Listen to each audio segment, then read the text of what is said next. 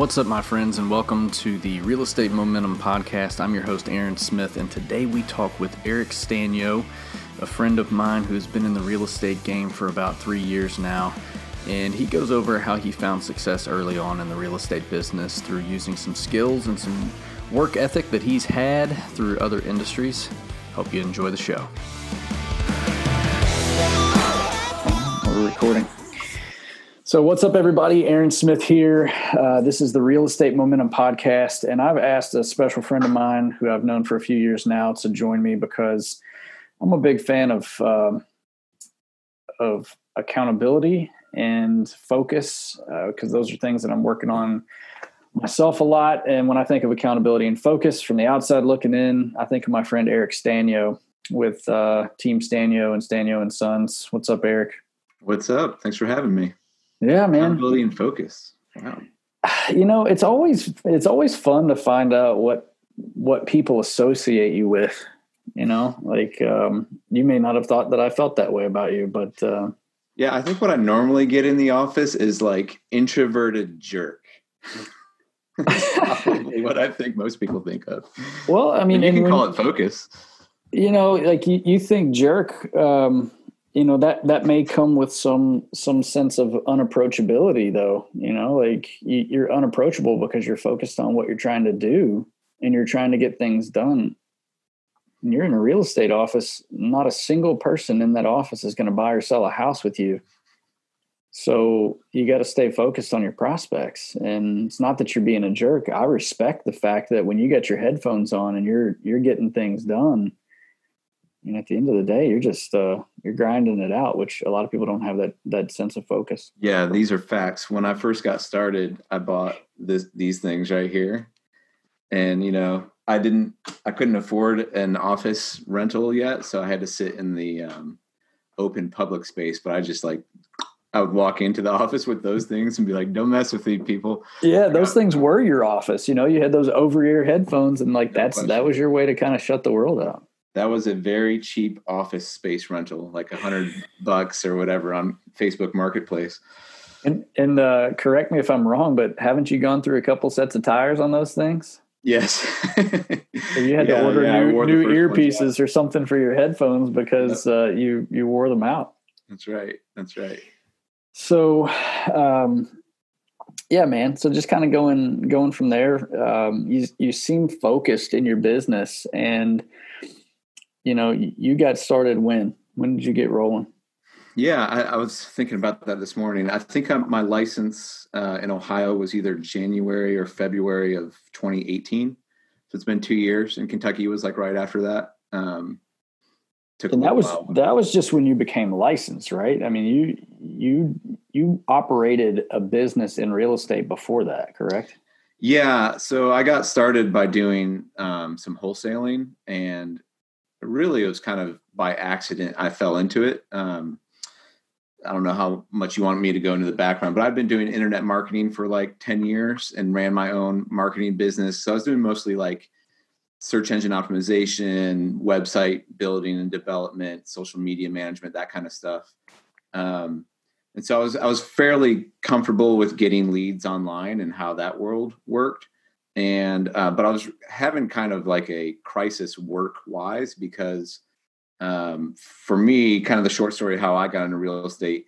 I, I have uh, five kids. I've been married 14 years. We have five kids, which um, the chances of at least one of them interrupting this podcast are extremely high. Um, so just put that out there.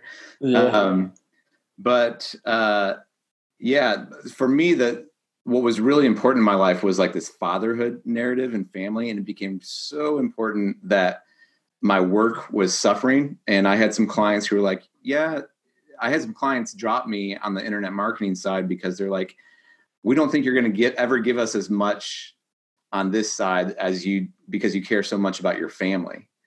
And i was like ooh um, that's that's a problem um, and it was true. seems it seems like the values just weren't in alignment with that company then right?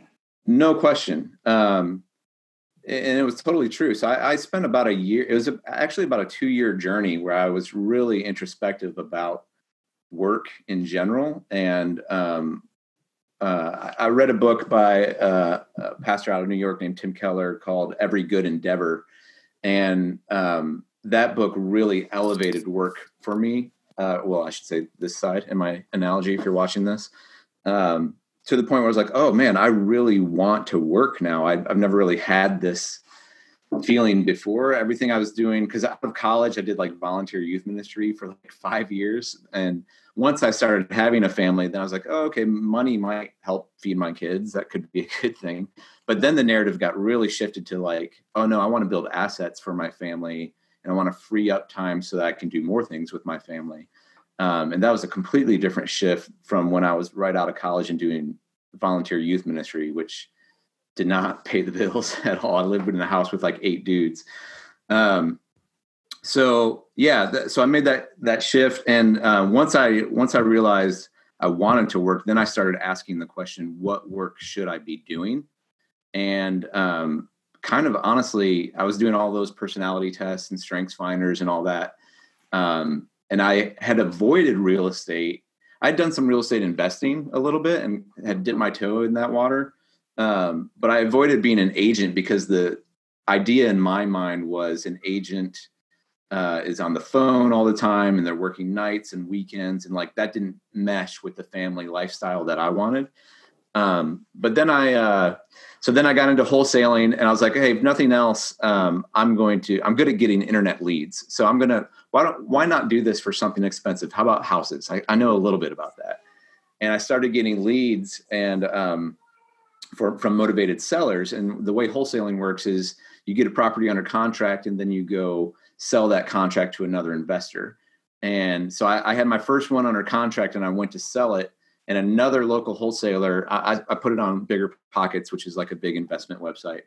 And another local wholesaler saw me and was like hey you can't do that. That's illegal. I was like what? Like this entire there's like thousands of these on this website. He's like no you're saying that this house is for sale and you're not a licensed real estate agent? You can only say this contract is for sale yeah, because that's the thing in wholesaling, right? You're not really selling the house; you're selling the interest in the property. Exactly right. And so um, I was like, me I, as a rule follower was like, oh no, I don't want to break rules.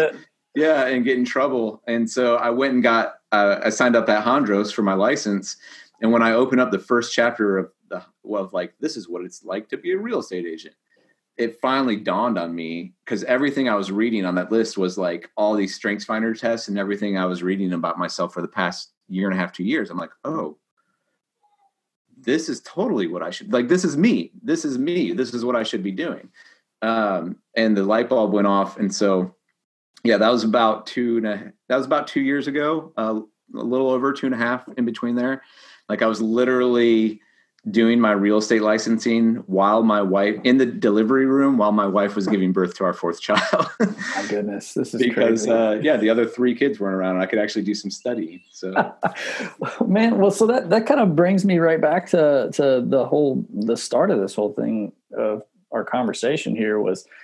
You know, you got five kids. You're you're running a business that includes um, a wholesale style investment, uh, you know, real estate investment, and then you've got a real estate uh, agency business, your brokerage, I mean, how do you keep focus? I mean, as an agent, there's and, and, as an agent myself, I know there's so many things going on. What do you what like what kind of discipline do you have to have to to keep you on track? Yeah. Or is this just an illusion? Am I am I like just kind of feeling this way and it's not really the case? Well, it's um honestly it's been an ongoing experiment for me on like which lane to choose. Um, and up until this point, I've kept both lanes open. The first year, I had no money and I had zero like real estate experience, and so I was doing the wholesaling thing, um, and it was working. And you know, I'd sell a contract and I'd get a few thousand dollars. I'm like, oh my gosh, this is great. Um, but then the second year in real estate, people started like my sphere started seeing like, oh, he's been in real estate for a year and he hasn't failed, and like so I started to get you know those referrals and um, you know business from friends friends and more of my sphere came in and i capped in keller williams and then the commission started getting real and i was like oh maybe i should go down that path and so um so i'm and then like at the end of last year, the investment side took off again. And so like, but they both feed each other, um, is what I've noticed. That's been really helpful. And so on the on the investor side and the wholesaling side, I, I go out when I meet with a with a seller. Um, they usually find me from my We Buy Houses marketing. And so people have a kind of a preconceived notion of what a cash buyer might be like when they come out to them of like, okay, I'm going to get a really super low, you know, offer, and the guy might try to like strong arm me. And I come in like with the exact opposite approach. Um, I hand them my like really nice Keller Williams business card, and and then I come in and I just am like my presentation generally with these sellers is like here's the cash offer and here's where it, why it might make sense if you need to get out really fast if you don't want to do anything to the property and you know if you're okay taking a discount because we want to make a profit flipping the house. And everyone i talk to when they when some when a motivated seller calls someone they like totally get that. They're like yeah i understand you're here to make money um and but then i also will say okay and if that doesn't fit for you and i'll make some judgment calls based on what they're telling me their motivation is what the property condition is and then because usually i'll bring with me comps and i'll say or hey you can list it on the market and it might not be top value of the market maybe there's still some repairs to do but even if you list it at say like 80 or 90% of the top value and after you pay the commissions um, you might net x thousand dollars more if you're willing to wait two more months and list the house on them and so i give them options I realizing I'm not answering your question at all about being focused. no, but I mean, it, it's, I mean, and it kind of speaks to like, so this is me looking past the focus that I normally see with Eric. And it's like, there's so many things going on behind the scenes. However, you, I mean, sales wise, you seem focused because you work your pipeline and you focus on the stuff, the people who are ready to meet today is, is, is kind of the thing. But you bring up a good point because, um, there's this, there's this, um, I don't know what you call it, this environment in real estate where when you're a real estate wholesaler, people have preconceived notions of what you are. And then when you're a real estate agent, people have preconceived notions of what you are.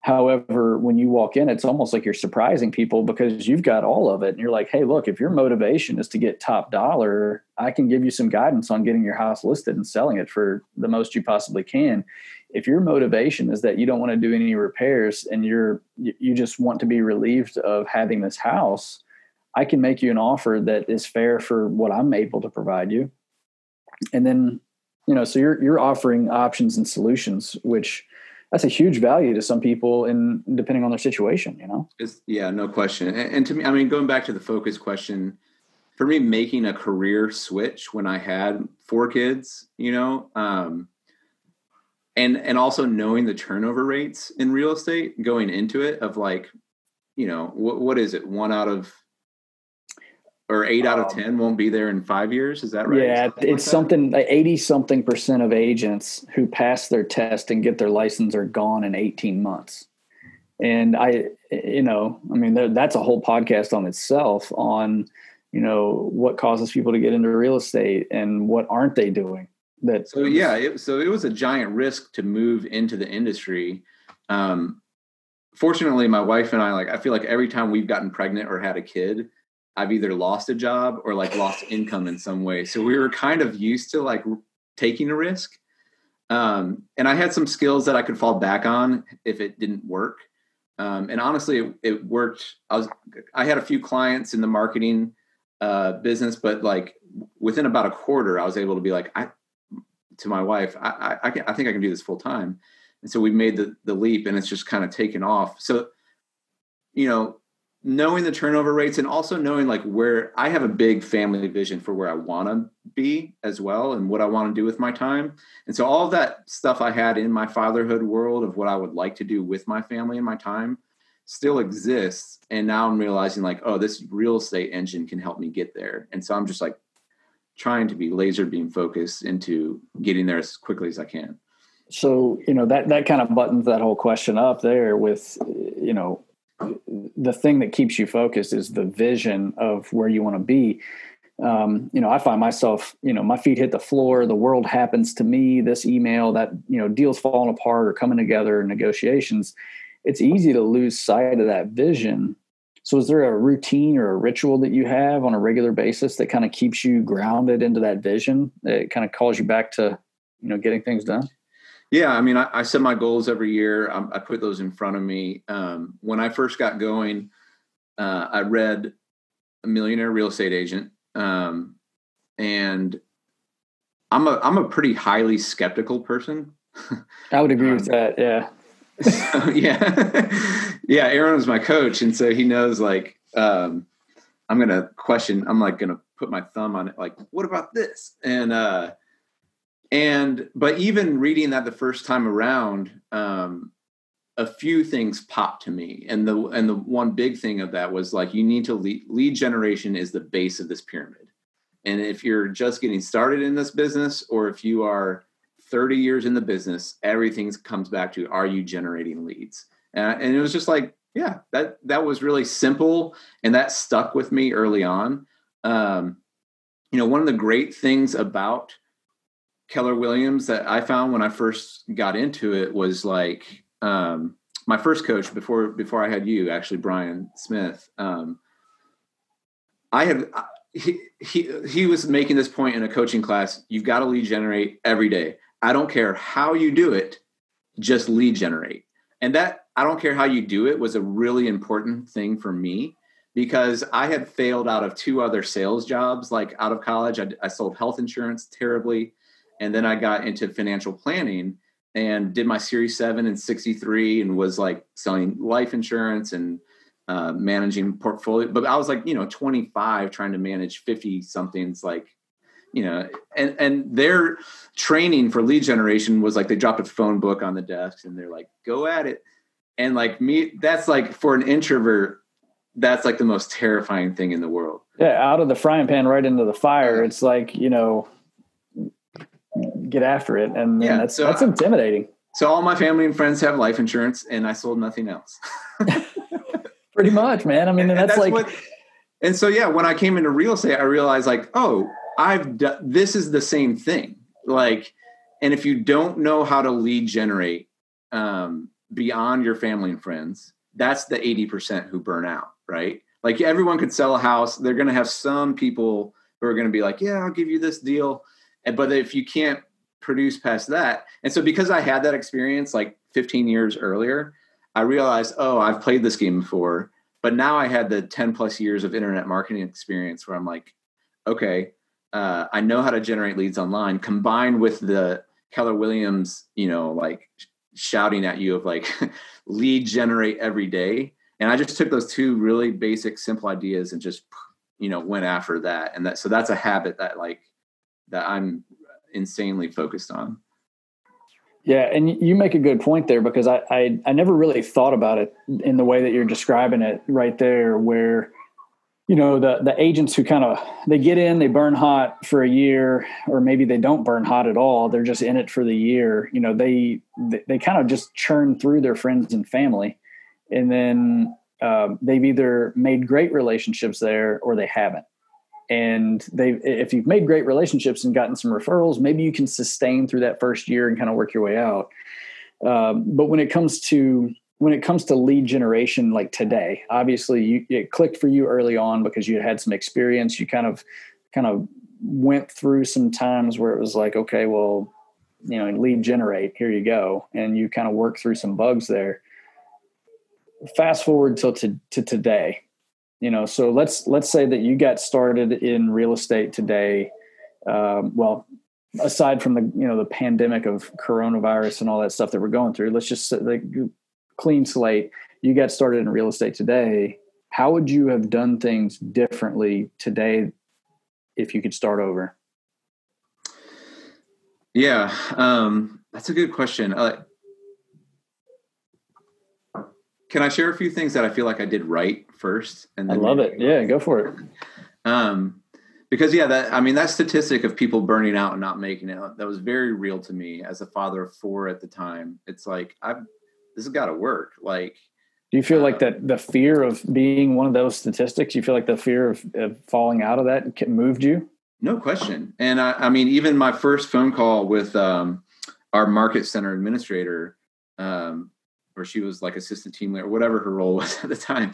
I was like, hey, and I was I, I knew nothing about the real estate career, and I was calling her and I was learning about it, and like, um, I was like, okay, if I like crush it my first year, like if I have a really good first year, how much will I make? And she said, uh, like 35,000. I was like, what? I was like, oh my gosh, what am I doing? Um, like my family's going to starve. but I think, um, you know, some of the things I did right when I first came in, um, you know, I kind of mentioned um, I had that self employment experience already. And so I knew how to work. Like I knew how to discipline myself. I knew like how to put in a day's work and while having freedom. I knew how to buy headphones and be like, none of these conversations in the office are going to help me make money for my family, right? So, um, which, that, which for anybody listening, that is a key point right there. The fact that you can you can be disciplined enough to choose your conversations because you only have 24 hours in a day. So the fact that like that's why I respect the headphones. Like that that's your hashtag, respect the headphones because um, you know that that focus. But yeah, go on. You, you were talking about uh, you know Yeah, well it's 24 hours. Well, I look at some people that are like, "Oh, I've got one kid." And I'm like or two kids. I'm like, "Okay. Yeah, that's, that's hard." Um, because like I don't have the evenings, you know, like so when I see single people or people, you know, married with no kids, I'm like, what are you doing? Get out there and get it done. You know, like you've got so much time. I've got like this window and that's it. So don't talk to me. Um, so um, that was one thing, you know, I knew how to work. I knew how to put my head down. I had some of that lead generating experience. So you know, I put my head down on SEO and content and AdWords and some social stuff. I think that helped. Um, I also knew early on that like I didn't know anything, and and so I went to coaching diligently, you know, and was taking notes and was asking questions. And I went to a lot of training classes early on, and that was, I mean, a huge reason again why I picked Keller Williams. I I had a friend who's an agent with another brokerage. And he was my agent. He'd been doing it 15 years. And I was like, hey, I didn't interview anywhere. I just asked my friend, I was like, if you were starting all over, where would you go? And I was like, I need to be trained because I know nothing. I had read Malcolm Gladwell's book of the like 10,000 hours thing to become an expert. Out, outliers. Yeah. That's a good and book. so I was like, okay, this is going to take me five years to be any good at this you know, so I, yeah, there you go. There you go. right on the shelf. Um, so I was very um, realistic and pragmatic, I think, about like knowing that it's going to probably suck the first two years before I ramp up. Um, and so I went to coaching. That was another thing. Like, I mean, I asked you questions. Aaron was my coach. He was fantastic. He's still my coach. I still ping, ping him on stuff. Hey, that's that's that's part of the part of the um, thing. And then uh, the last thing I would say I did pretty well early on that's related to that is um, then I started filtering training and filtering ideas and filtering conversation because uh, there's so much uh, within Keller Williams and within the other like experienced agents in the brokerage. I love that there are resources and you can talk to those people.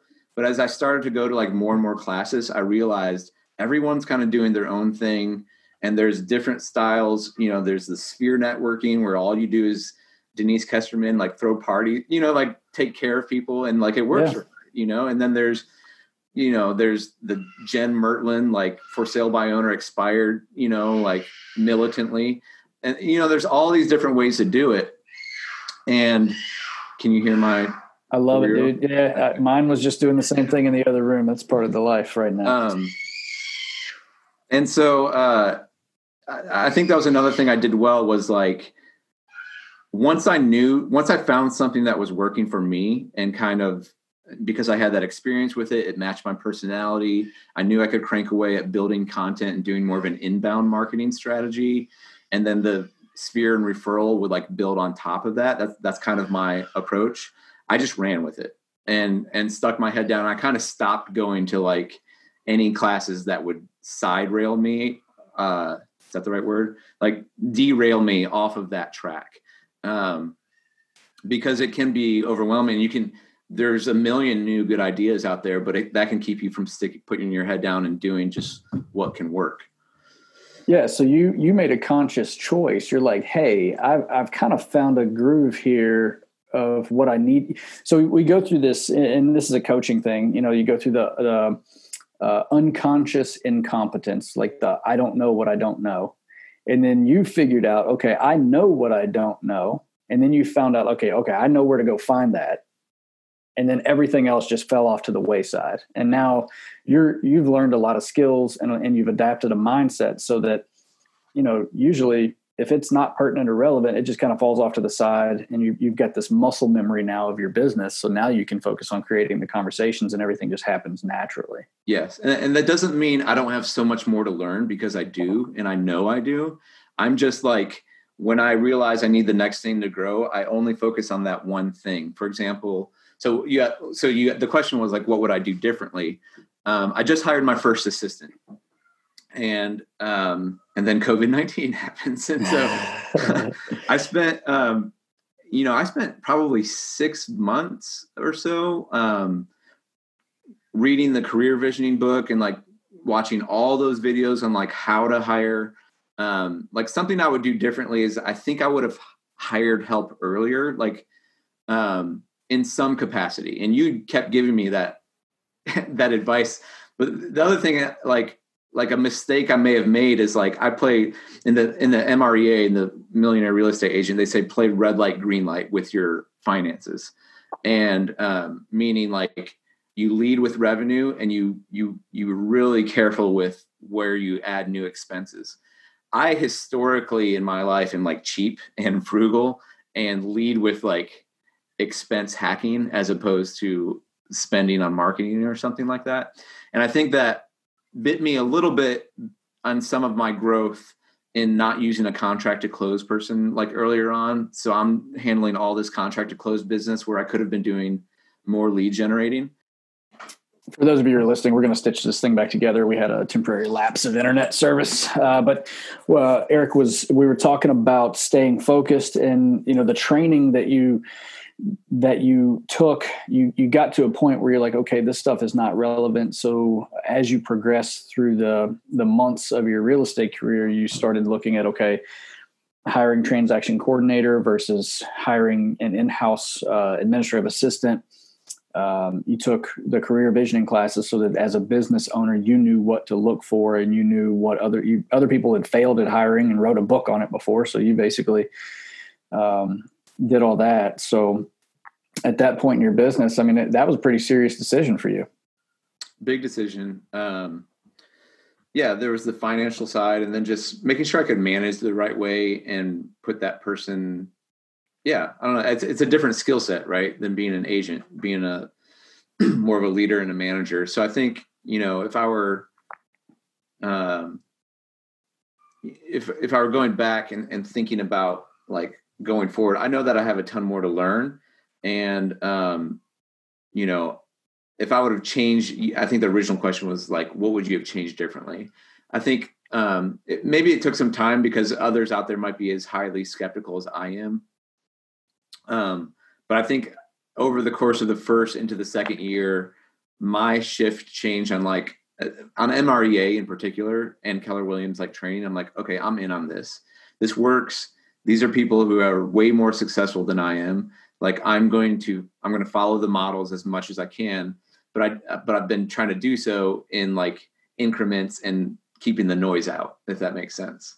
So yeah, the career visioning I've, I've made the hire. It, it may be too early to tell. You know, I listened to the Audible of MREA, and at the end, he's interviewing with the um, is it Jay Papasan? I think he is. Yeah. And and they say um, how much if you're if you're doing five million in in gross uh, sales right before you had an assistant the question was if you hire the right assistant how much should you expect to do in the, in the next year? And the answer was 10 to 15 million. Mm-hmm. i would agree with and that. I was like whoa. That's a big number. And well so, and you, i mean you understand why that is Totally. Because, I mean, you've now, got the now we've got leads, but now I'm stacking on the leverage, right? Yeah, and I mean, if you look at that 80-20 rule, man, like that 20% of your activities is you with the headphones on and you're grinding out the follow up and you're following up on the leads that you're getting and you're connecting with people and you're just getting stuff done if you could do that take that 20% and make it 60% of your time because you got somebody else focusing on printing the flyers and following up the lenders and all that yeah there's no reason why your business shouldn't double you know? And and i heard i heard so many people say that. I read it in the book you know and still like i don't know if it's there's something about there's a perfectionist nature in me that's part of it. And a lot of people who i think become self-employed or have been in that world a lot it's the whole e-myth thing right? Where you're a great operator but you're a terrible ceo or you're what are the other two? Um, manager and entrepreneur right? And so i think i historically am a good operator and i'm like i'm i'm great at making photoshop sold signs and like throwing them on facebook or whatever the stupid thing is where i can waste all that time you're talking about um, but all of that time is not going to bring in a new appointment that's going to lead to more revenue. And so um, yeah I, you know i'm in the middle of that experiment. My assistant's been hired for uh, 60 days now. We're in the middle of 30 60 90 and you know we're training via Zoom. so here's here's I mean, and by no means is this a Keller Williams podcast. This is you know you and I happen to be agents at Keller Williams for for reasons that we both chose. But you mentioned something, and this kind of goes along with your growth plan here. Before you got your real estate license, you sought out somebody who had been with another company before. You asked you, you, you obviously you trusted this person and they told you to come to Keller Williams or they gave you some advice that Keller Williams was included in, you know, you don't have to name any specific companies or anything specific, but you know, so obviously Keller Williams has a has a training component that is is regarded highly to some people. What do you feel like if you go to a different company or I mean how what are other companies doing in your opinion that you've seen out there as far as training their agents? you know, I'm probably not the best person for this answer or for this question, um, just because I don't know. Like, you haven't, haven't really looked into it that much. like my my experience was, I talked to that friend of mine who was an agent. Um, I went to YouTube and searched Gary Keller, and I watched one video to see if I thought he was legit or not. Um, so you, and, you actually sought leadership. So you went and looked for Gary Keller and said, "What's this guy talking about?" And do I would I follow this person? Yes, that's okay. a big deal for me. And so, and then the and the third piece of the the third piece of the puzzle for me was the mission and value, uh, mission, vision, value statement of the company, and that had me sold. And so the only thing after that was um, testing it out and seeing if it was legit or not. Like, it would would that translate from top level leadership down to the local level, and um, and and that's you know that's probably what I did the first year was test that out in my skeptical nature. But yeah, everything I've seen has been great. I'm you know I don't know what other people are doing. I, I literally once I made the decision of Keller Williams, I just Google mapped the closest one to my house and called them and said, I'm coming. so I was probably the easiest recruit like in the history of real estate. Well, and, and that's the thing. I mean, there's a lot of people who can really overthink that process of who do I affiliate my brokerage with. And um, but there's a lot of people who could probably underthink it. You know, like somebody told me, and this is probably quoted from somebody who's like super famous and notable for this quote, but there is no greater determiner of your success than your environment. You know, like if, I started off with a company that they didn't believe in prospecting, it was more like, hey, do open houses and send out postcards. Like, yeah, I would have probably had some success because of the fabric that I'm cut from. You know, like you said, you know, I, I, like to work. I know how to work, and there, you know, I might I might not be the smartest agent in the room, but nobody's going to outwork me, kind of thing. Um, but yeah, I mean, a lot of people don't really do that homework. Like you sought out leadership and just the environment more than anything, and then you're like, okay, I'm I'm going to get in. I know what I'm made of. Yeah, and and then I think it's proven itself out to be true. Like that friend of mine, he he said Keller Williams, their training is great he's like they can get a little bit rah rah in their brand. And like and so I was like watching that you know when I first come in everyone's like bold and family reunion and, blah, and like I still I was I've been very slow. And with four kids with and then the fifth one like I just, I haven't done that stuff. Um even at the ALC meeting, the first one I went to, you saw like how skeptical I was. Like, yeah, I'm like, all right, I, I just that's you know that's just something that's within me. But um, you know, it's proven itself over time. Like everything I've tested with it keeps revealing itself to be like, oh yeah, this is tested and proven. Um, it's proven itself to be trustworthy to me. That doesn't mean there's not other good brokerages out there. I'm sure you know you can do this in any uh, you know in any brokerage, but like, yeah, I've been super. I have no reason to go look anywhere else. Um, yeah, I mean, I, you and I both have friends that are at other brokerages, and they're doing very well. And it, it, their brokerage is probably the best fit for them for the business that they run, and that's okay. And I think you know Keller Williams has like that open door mentality. It's like, look, you know, if you're a good fit, we'd love to have you here. If you're not, we get it. You know, they've got that, so that's that's pretty cool. Um, moving forward, I got a, you know a couple of questions because um, last year and moving forward to this year, I got on a big kick with habits. And I know you and I had kind of talked about a habit tracker, and you had this thing all color coded out. It was a spreadsheet, and um, it was very detailed. And you were you were rocking and rolling on that. So let's talk about habits for a second. Like when I when I bring up your habits, you know, good or bad, like what are what are some things that you're working on right now that to get better at? Yeah. Or that um, have helped you, you know, thus far. Yeah, that was, I, I, should get back into that spreadsheet. That thing really helped me out. Um, it was like, it was like take your daily, your morning routine, your evening, and then it was literally, you know, so there might be 10 habits you want to do each day. And some of them were like, get up, uh, stretch and exercise, you know, like pray for 20 or whatever, you know, like eat lunch and like, and but you go through each day and you just put a green block or a red block in. Like, did I do it or did I not? And um, at, as the week goes on, you see like either a bunch of green or a bunch of red, and those all translate. That was really helpful for me to get into a rhythm. Um, but I mean, good habits. We, we were talking about the lead gen before. Um, I think I did that long enough where that is in.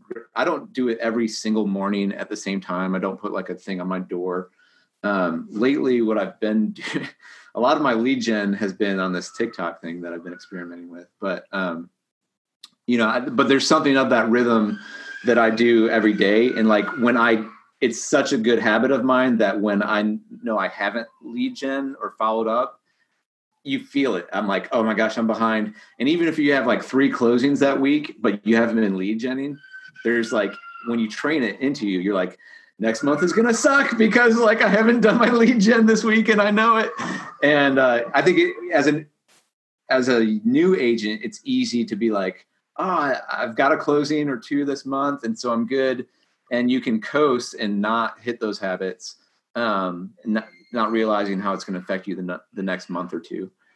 Um, other habits that I think I'm uh, that I do, um, I'm, I'm very responsive to my clients. Um, you know, I'm learning how to do that with my assistant, but um, that's just the nature of mine um, in terms of being really quick on that stuff. I'm really diligent about details. Um, my my customer service can get a lot better um, because I'm good at responding. I haven't been good at being proactive, and that's where I'm hoping this assistant will really help me out. Um, and then maybe the other biggest thing that I do that's probably really helpful for me is I structure my week around a day of complete rest. And so, and I do it from it's kind of like real estate agent suicide, but I do it from Friday day, not Friday night to Saturday night. And in that time, I do my very best to shut everything down. Um, and that's time for me to be with my family, to recharge, to eat good food, to just lay around the house or go for a hike with my kids, um, my wife, just enjoy that day. Now, it gets interrupted sometimes by negotiations, you know, stuff you have to do. But um, that's a pillar in our rhythm uh, for my family that I think is a really, really good habit for us. Um, yeah. and, I, and, and I think things like that, like when you block in a day off, like as long as you set the expectation with your clients, it's like, hey, from Friday night until Saturday night, you probably won't be able to get in touch with me. As long as you set the expectation, and that's the thing about real estate. Most of the time, as long as expectations are managed, in in advance, you can pretty much do whatever you want to as long as you've leveraged it or set the expectations. And, and that's the thing going back to when I said like I didn't want to be an agent early on because it, the lifestyle I wanted to live with my family. Once I learned that you could set expectations and frame it, and it's like, oh no, this is in that self employment world, you still have that freedom. You know, the opportunity of it has made me work more than I've ever had in my life because the success has come and i'm like oh my gosh there's you know like i just want to work more because i want to get to my goal faster. Um, but i have to i have to tamper that down along with setting the expectations for the clients. And you know where as i mentioned before the the kids are really hard because they take a lot of time and a lot of energy. Um, in terms of expectation setting with clients they're great. Because i can say hey, just so you know, I've got five kids, and they're like, whoa, you know, like, and um, and you know, I say, hey, on Friday night to Saturday, I, if there's something that needs to be done, I'll do it. But we do our best to to take that day off, and they're like, totally, you know, like people people get that, um, and I, I use them to my benefit in, in that way, which is yeah, hundred percent. Um, you want some bad habits? Yeah, let me know like what you've like gotten into and re- and just realized it. You know, like oh man, that's a bad habit. Oh, I've gotten into and just realized it. Um, Maybe not just realized it, but you you caught yourself in a routine that like doesn't serve you. I, I mean, I think going back to that 80-20 perfectionist thing, I can I can get into the nitty gritty of a task and like research something online, and now it's like two hours later, and I haven't eaten the frog for the day, right? Or like where I really need to follow up with these leads or take care of my taxes or whatever the thing is that I should have been doing. Um, you know, I I find myself doing that a lot, and I'm like, what? You just wasted that couple hours, you know, because you got whatever you're watching a YouTube video or got excited about some new marketing tactic or whatever it was. I, I find myself doing that a lot. That's a bad habit, and so just being better at time blocking. It's not even time blocking, right? It's being accountable to your time blocking um, during your day and and prioritizing and being accountable to your priorities of the day. It's almost like you like since you don't have a boss, you are the boss. You almost need like a cardboard cutout of yourself sitting in the corner saying like looking at you saying, "Hey Eric, you've been on YouTube for 2 hours watching videos on how to, you know, you know TikTok or CRM or like whatever. And it's like it's almost like we need that boss watching us. But and then you know once you realize what you're doing, you're like, oh man, I just wasted like 30 minutes doing this. Or so I, I, mentioned that spreadsheet before. What I was using, if this can show up, is like um, this is like a little daily work schedule, and these four colored boxes down at the bottom are the like do this first. It's it's all the um, the four quadrants of like urgent and important less urgent but important, urgent but less important, and neither urgent nor important. Right. And that's the that's the seven habits of. It's the seven habits. Yeah. Stuff. And so I, um, I've been I, I, was in a really good rhythm of uh, kind of using that this year around and right right like first thing in my day when I sit down at my desk is what do I need to do a day and I just make my list can delegate what things need to be delegated and kind of crank that out through the day and I, I still am pretty well at that I've since moved that since we're working more virtually with my assistant to Trello a lot. I don't know if you've ever used Trello or not, but it's um, I don't know. It's just like an organizer tool where you can move tasks around really easily. Like a and, project management kind of thing where yep. activity needs to be done, you can delegate it. Yep. Um, so yeah, that's been good. Um, but if I get off of that, you know, it's easy to slip out of that if that's not right in front of you uh, all the time. Um, what other? I mean, other habits for me is just like, but you know, bedtime and morning routine. Honestly, like, and that's that's like a lifelong battle. But I feel like so our, my kids, the ages are nine, seven, four, two, and infant. Um, so my wife's getting like zero sleep. The two year old is super hard right now. The four year old is medium hard right now, and the nine and seven year old are pretty helpful. Um, but by the time we get them all in bed and quiet, which is like, I don't know. Lately, it's been like anywhere from nine thirty to ten, which it used to be like eight to eight thirty.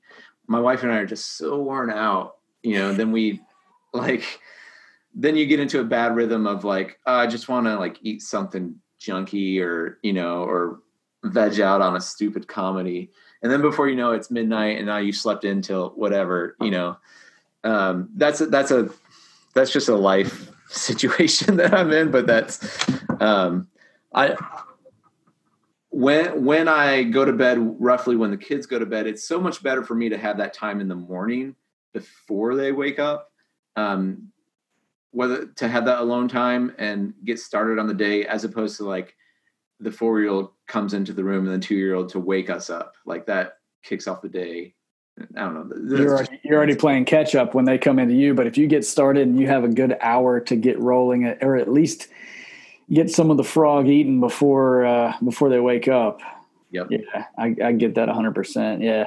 And you're right. I mean, everything's relevant, right? I mean, you've got five kids, I've got two and um, you know i feel like when i'm talking to you like I, I got no leg to stand on there but if i'm talking to somebody who doesn't you know they got one kid i'm like oh i got two you know it's like it's like but it's not a battle we've all got these these time sucks and things that we pay attention to that aren't serving us and and that sort of thing um, and I, I think the main thing with habits is just realizing that that you know the the compound effect. Have you ever read that with uh, Darren Hardy? That's a good one too because it talks. Uh, there's a, a little story in in that book about there's three guys and one decides he's going to exercise just just an ounce more, like just a little bit more uh, in his life. Not a big change in his routine and time and all that stuff.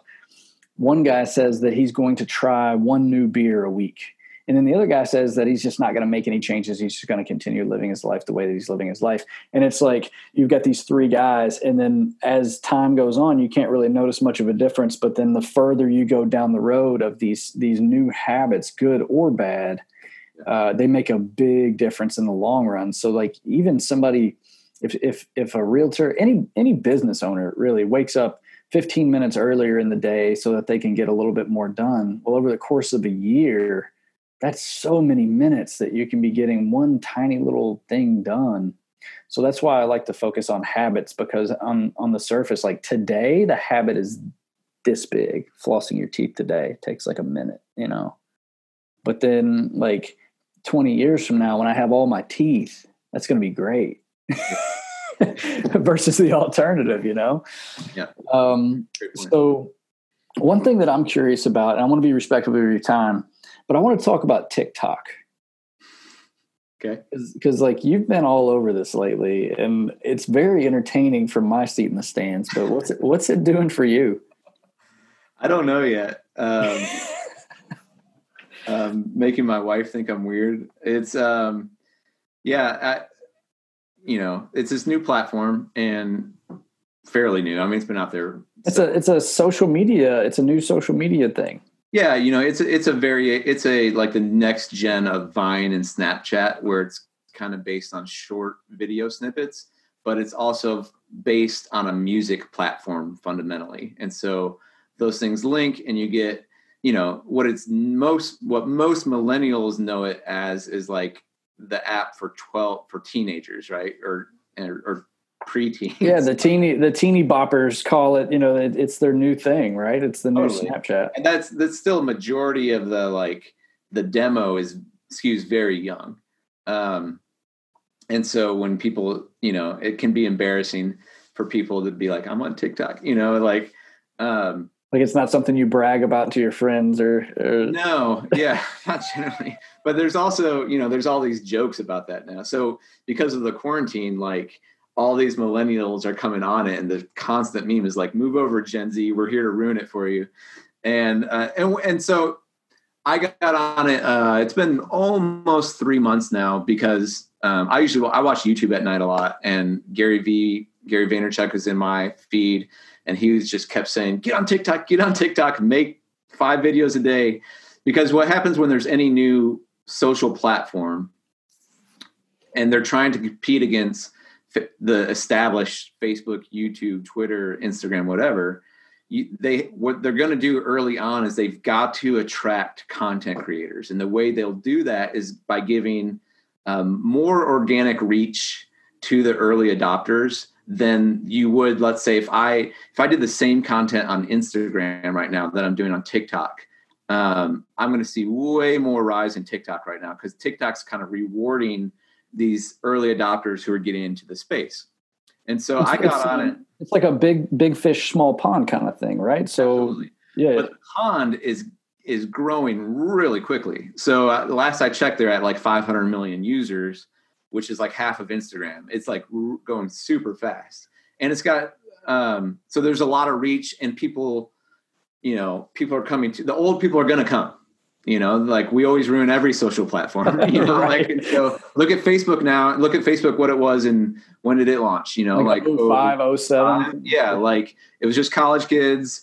You know, that's all it was, and and now it's all you now it's like the grandma you know like literally everybody's grandma's on facebook and so that's yeah. going to happen that happens in any platform but um, so I, I, got on it because i realized oh there's a there's a land grab opportunity right now. Um, there's a there's a certain window in time where if i try to get in and become a leader i've got a head start against all the other real estate content creators who might come to this platform in the coming months or year. So, so you're using TikTok eh, without really clear vision on what it's going to lead to, but what you're saying is like I'm going to pick up market share and a following here, and that following is worth something in the future. Whether it's a referral business, you know, agents follow you from outside our area and they can refer business in, or well, I mean, what's what what are the potential plays for that? Sure. Yeah. I think there's several potential plays, and this will get into my marketing background a little bit. So I I come from the SEO world and uh, search engine optimization, trying to rank a piece of content on Google. And the way you did that was make some something really good and then try to link to it. And what I because I that was like my roots of marketing, I kind of like was always pretty bad at social media when it kind of like rose on the scene because I was always more about like link building and content blog post creating stuff like that. And then when but when social came, and and these influencers started rising on this different on these different platforms what you have when you have social is you can point this giant fan base to any piece of content you want. And instantly from that seo standpoint poof it like rises you know really big because you got all these all these social metrics are triggering google's algorithm of like oh this must be important because now all these people are going to this thing. And i, I neglected that over the years. And now um, you know, I'm realizing like, oh, I've got an opportunity to build a fan base. And so to your point, how do I make money on it? um, that's a, so yeah, I think uh, the first, when I first got on it, I was looking at other realtors who had maybe 20, 30, up to 50,000 followers. And I started reading their comments and I'm like, are people at, and it's not just realtors. I was looking at, um, you know, lenders, other professions too. And I wanted to see, are people just doing stupid comments or are there some comments of like um, that are business related and i started to see some that were like man i wish you were my realtor but i live in georgia or nevada or whatever and then i would see the content creator respond like oh let me like dm me i'll hook you up with a referral and like ping like light bulb went on for me with real estate and with keller williams great you know referral network i can make I can make I can reach a large audience not only in the U.S. but actually international. And if someone is buying or selling, I can if if they come to me for the referral. So that that's one way to make money, right? The referral. Um, there's some local traction too, where um, so I've been taking the TikTok and I've been posting it on my Facebook and Instagram stories, and now more people in my sphere than definitely in my past by far probably by a multiple of two or three are like oh i see your tiktoks i see you all the time so i'm using it locally for my sphere because they're they might not be on tiktok yet but they are on facebook and facebook and instagram. And so i'm getting a lot of uh, i'm getting a lot of leads from my local sphere there. I think that's actually while it's actually probably more revenue right now i think it's the smallest piece of what this thing could be. Um, so then to your point the third thing is building an audience and i can do whatever i want with that audience down the road. Um, let's say tiktok becomes the ancient thing that's uncool i can now you know, I can try to point them to my to whatever new platform I might I might take that audience to. So, but there, there's value in having a hundred thousand people who watch what you do, right? Whatever that or however. Yeah, it, it gives you influence, and you've got an audience that, like, if they if they're watching your videos, and I've watched some of your TikTok videos where you're uh, you're talking about building wealth and um, you know growing a real estate investment portfolio and people who are gra- who gravitate to that follow you. And then let's say that um, you know some other platform pops up and you're you know you post something on that platform and then you you cross pollinate if you will with tiktok. Well now they're they're gonna when they join the new thing they get to go follow you there because they've been following you for this amount of time. So um, and then you know, and then there's traditional influencer revenue models, which is what most people are trying to get on a platform uh, are trying to how they're trying to make money, which is you make money by uh, having a sponsor, right? Like who's paying for advertisement, and you do some video to a sponsor. Um, or uh, on TikTok itself, the the way you can make revenue income is you go live and people can actually kind of it's kind of like a patreon thing right on it where they give you like points and uh, you can make money right on it. Um, so there's you know there's ways just the traditional influencer revenue models uh, selling advertising and, and that way as well um, to make money on it but but essentially you're going full bore into this thing because you see the potential in in getting in early to grow and it's it's also establishing mind share with your people, right? You're taking your TikTok videos, you're putting them on all platforms, and then it, it's entertaining people while also giving them a, a, few education nuggets. And I mean, you know as well as I do, people don't always go with the best realtor for them. They go with the one that they, is most memorable. That's right. You know, they go with the one that they remember the most, and the stuff that you put out there. I mean, for me, it's memorable. I'd hire you. Yeah. Thank you. Uh, let me know when you're ready to buy or sell. Um, so yeah, that, and that was one of the early things when I, my first read through Millionaire Real Estate Agent was that mindshare piece that really stood out to me of like people know 10 realtors, but they only keep two in their mind. And so, um, yeah, so for, for me, I, I'm doing a recording like this or a video. I can do that stuff all day. Going back to some of my bad habits in the past, I would make a YouTube video and I'd spend all day on it and turn it into a blog post. And I'm spending all my time doing that.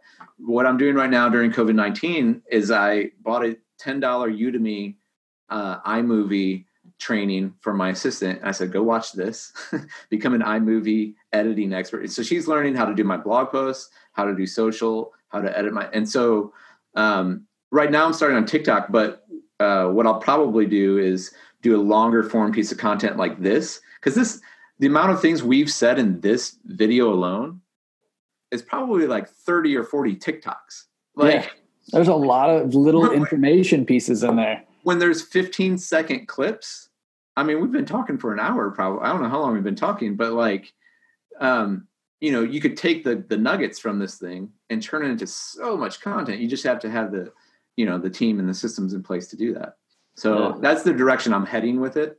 Um, and I'm kind of rolling the dice with it. You know, it's not totally paying off yet, except for some local referrals, um, people seeing it.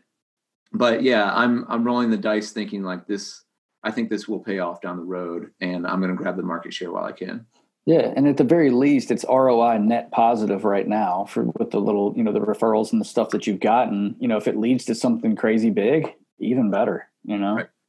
Yep. Um, so uh, wrapping up, you know, just kind of want to get to know you a little bit better with this question. Uh, what's the next 20 years going to look like for you? Where, where, where do you see yourself in 20 years? What are you building? Yeah. Um, well, so in 20 years, I, I had to write down the ages here. My, I'll be 58. I'm 38 right now. Uh, my wife will be 54. My kids will be 29, 27, 24, 22 two, and 20. Um, so a big thing, the big goal I'm shooting for right now, um, like my vision of a good of a life well lived is that when I am a grandpa and maybe even a great grandpa, I'm sitting around my dining room table. It's a big table, and all of my kids and their kids are around it as well. Like that's that's what I'm aiming for. Um, so, you know, family wise, at that point in time, my, my well, business wise, my goal is that um, I built enough assets up on the investing side that it's supporting the lifestyle I want to live. Like the assets themselves are kicking off the income as opposed to me being in the self-employed quadrant and I have to go hunt for every little piece of income that's out there right now. So that so I'm aiming really, you know, really focused on generating uh, assets that will produce their own income. Most of that's going to be in real estate. Um, and then on the real estate side, I could see myself actually still doing this uh, in 20 years. I, I like this work so much. like that two year time spent uh, of like trying to find the right work, like when it came, I was like, whoa. It's the first time in my life where I, I I've always seen or heard stories or TV shows where the dad or the husband like works so much and neglects the family. And it was the first time in my life where I'm like, I could see that happening because I actually like this so much. Mm-hmm. Um, and that's a real gift. Like that's a, I'm not, because I spent 10 years not having that, I'm very thankful and very grateful for that. And so I could see myself in 20 years um, climbing this, you know, seventh level MREA um, thing here and, and kind of managing on top of the team. I would love to work with my kids. That's a big goal of mine. And one of the reasons originally why I really liked real estate and still do is that it's so broad um, that I could have a kid who wants to be an agent on the team, or I could have a kid who wants to flip houses and swing a hammer, or be an accountant, or be my TikTok. Like, um, could take over my TikTok down the road. I don't know, but I would if I, I want to be able to give my kids that choice. Like I don't want to force them, but I, I would love to work with my kids. And a vision of mine is like, I think most people think with their kids, you raise them till they're 18 and they're they're off to go start their new family. Um, a shift that happened in me several years back was like, no, I'm part of a really big family line, and it's going to keep going multi generationally. And so I don't want to send my kids off I I don't believe in the narrative, and I don't believe the narrative is best that we all have our own independent stories. I think we're part of a bigger story, um, and so this is getting a little bit more philosophical. I love it. Yeah. Um, you know, yeah, a big vision of mine is um, like so. My goal at that point in life, when my kids are in their early twenties, I want to be a grandpa who, and they're having all these little toddlers running around, or they're starting I want to have time to help them with that because I know we have both of our grandparents around and, and like what a blessing it's been to have them help as we're we're in the young family stage. And then as they grow into their 30s and 40s, and I'm probably dialing down my like work uh, energy and efforts, but I'm but I'm rising up in more of like an advisor counselor role. Like I want to be into my 60s, 70s, 80s partnering with my kids in their businesses. And so that's where it's going. That's that's where it's all going. That's good stuff, man. Um, and you know, I've I've learned a lot. I mean, you call me the coach, but I think um, at, at, one point, what uh, Gary Keller even says in his book, if I've come, what, what's he say about the thing? Because I've stood on the shoulders of giants. Um, I forget the quote, but it, if I can see if I can see far enough, it's because I, have stood on the the shoulders of giants, and it's just um, you know you can't you can't get to a certain level without helping other people get there. And when I look back at my short coaching career that I've had thus far, you know I think there's there's a lot of people who who get it, and I feel like with you it clicked right in a lot faster than most people do because you've you had some experiences and you had an idea of what kind of work that you're good at and how to use that skill set to get you to a certain point. So i mean i'd be remiss if i didn't say thank you for uh, being a friend and and trusting me to kind of guide you to a certain point in your career. So. Yeah well that's 100% the other way as well. I'm ex- i mean i'm extremely grateful. When i first got started for those of you who are still watching, listening to this, um, thank you. But um, I mean, Aaron was there for me I had so many questions because you just don't know what you don't know when you're getting. You had a you had a ton of questions, and and they they were threefold. They would kind of go down in there, but um, they were for your reasons, and and it helped you move forward. You know. Yeah. Well, you were. I mean, to your credit, and when I mentioned like I'm testing out Keller Williams, and are these people for real? Like I feel like you've embodied that generous. Like this is a place where we help other people in the office, and even when like when I get into moments of like, I should just be selfish and not help that person or just take this thing for myself, I feel like you are, you have such an abundance mentality um, when it comes to not only training, but like, I mean, even that deal the other day that you called me up, you know, like that's just a, that's a, such a respectful thing to have. Um, I'm, so I'm so grateful not only in getting the real estate knowledge on these specific questions of how to do the deal and the negotiations and all that, but like the way the character you have as an agent.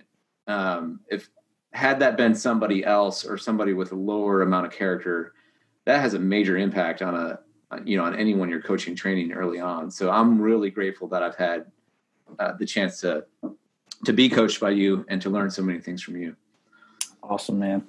Well, um, you're a wealth of knowledge. If if anybody wants to follow up with you, um, you know, if they've got questions about joining your team or want to, you know, kind of siphon off of uh, some of the the great wisdom that you have, or follow you on TikTok or whatever, how do you want people to find you? How do you want people to reach out to you? Yeah, my name, the TikTok is Stanio the Manio. Um, my name, I don't know. Yeah. Um, it's Sztanyo S Z T A N Y O. If you Google Eric Sztanyo, there's like one of me in the world. My name's really weird. So S Z T A N Y O. You'll find me. Yeah, and we'll have that in the show notes and any anywhere that this video is posted or this audio is posted, we'll have your contact information in there as well. Eric, it's been a pleasure. I hope you have an awesome week. Same to you. Thanks, Aaron. Enjoyed right. it. Take care, man. Yeah.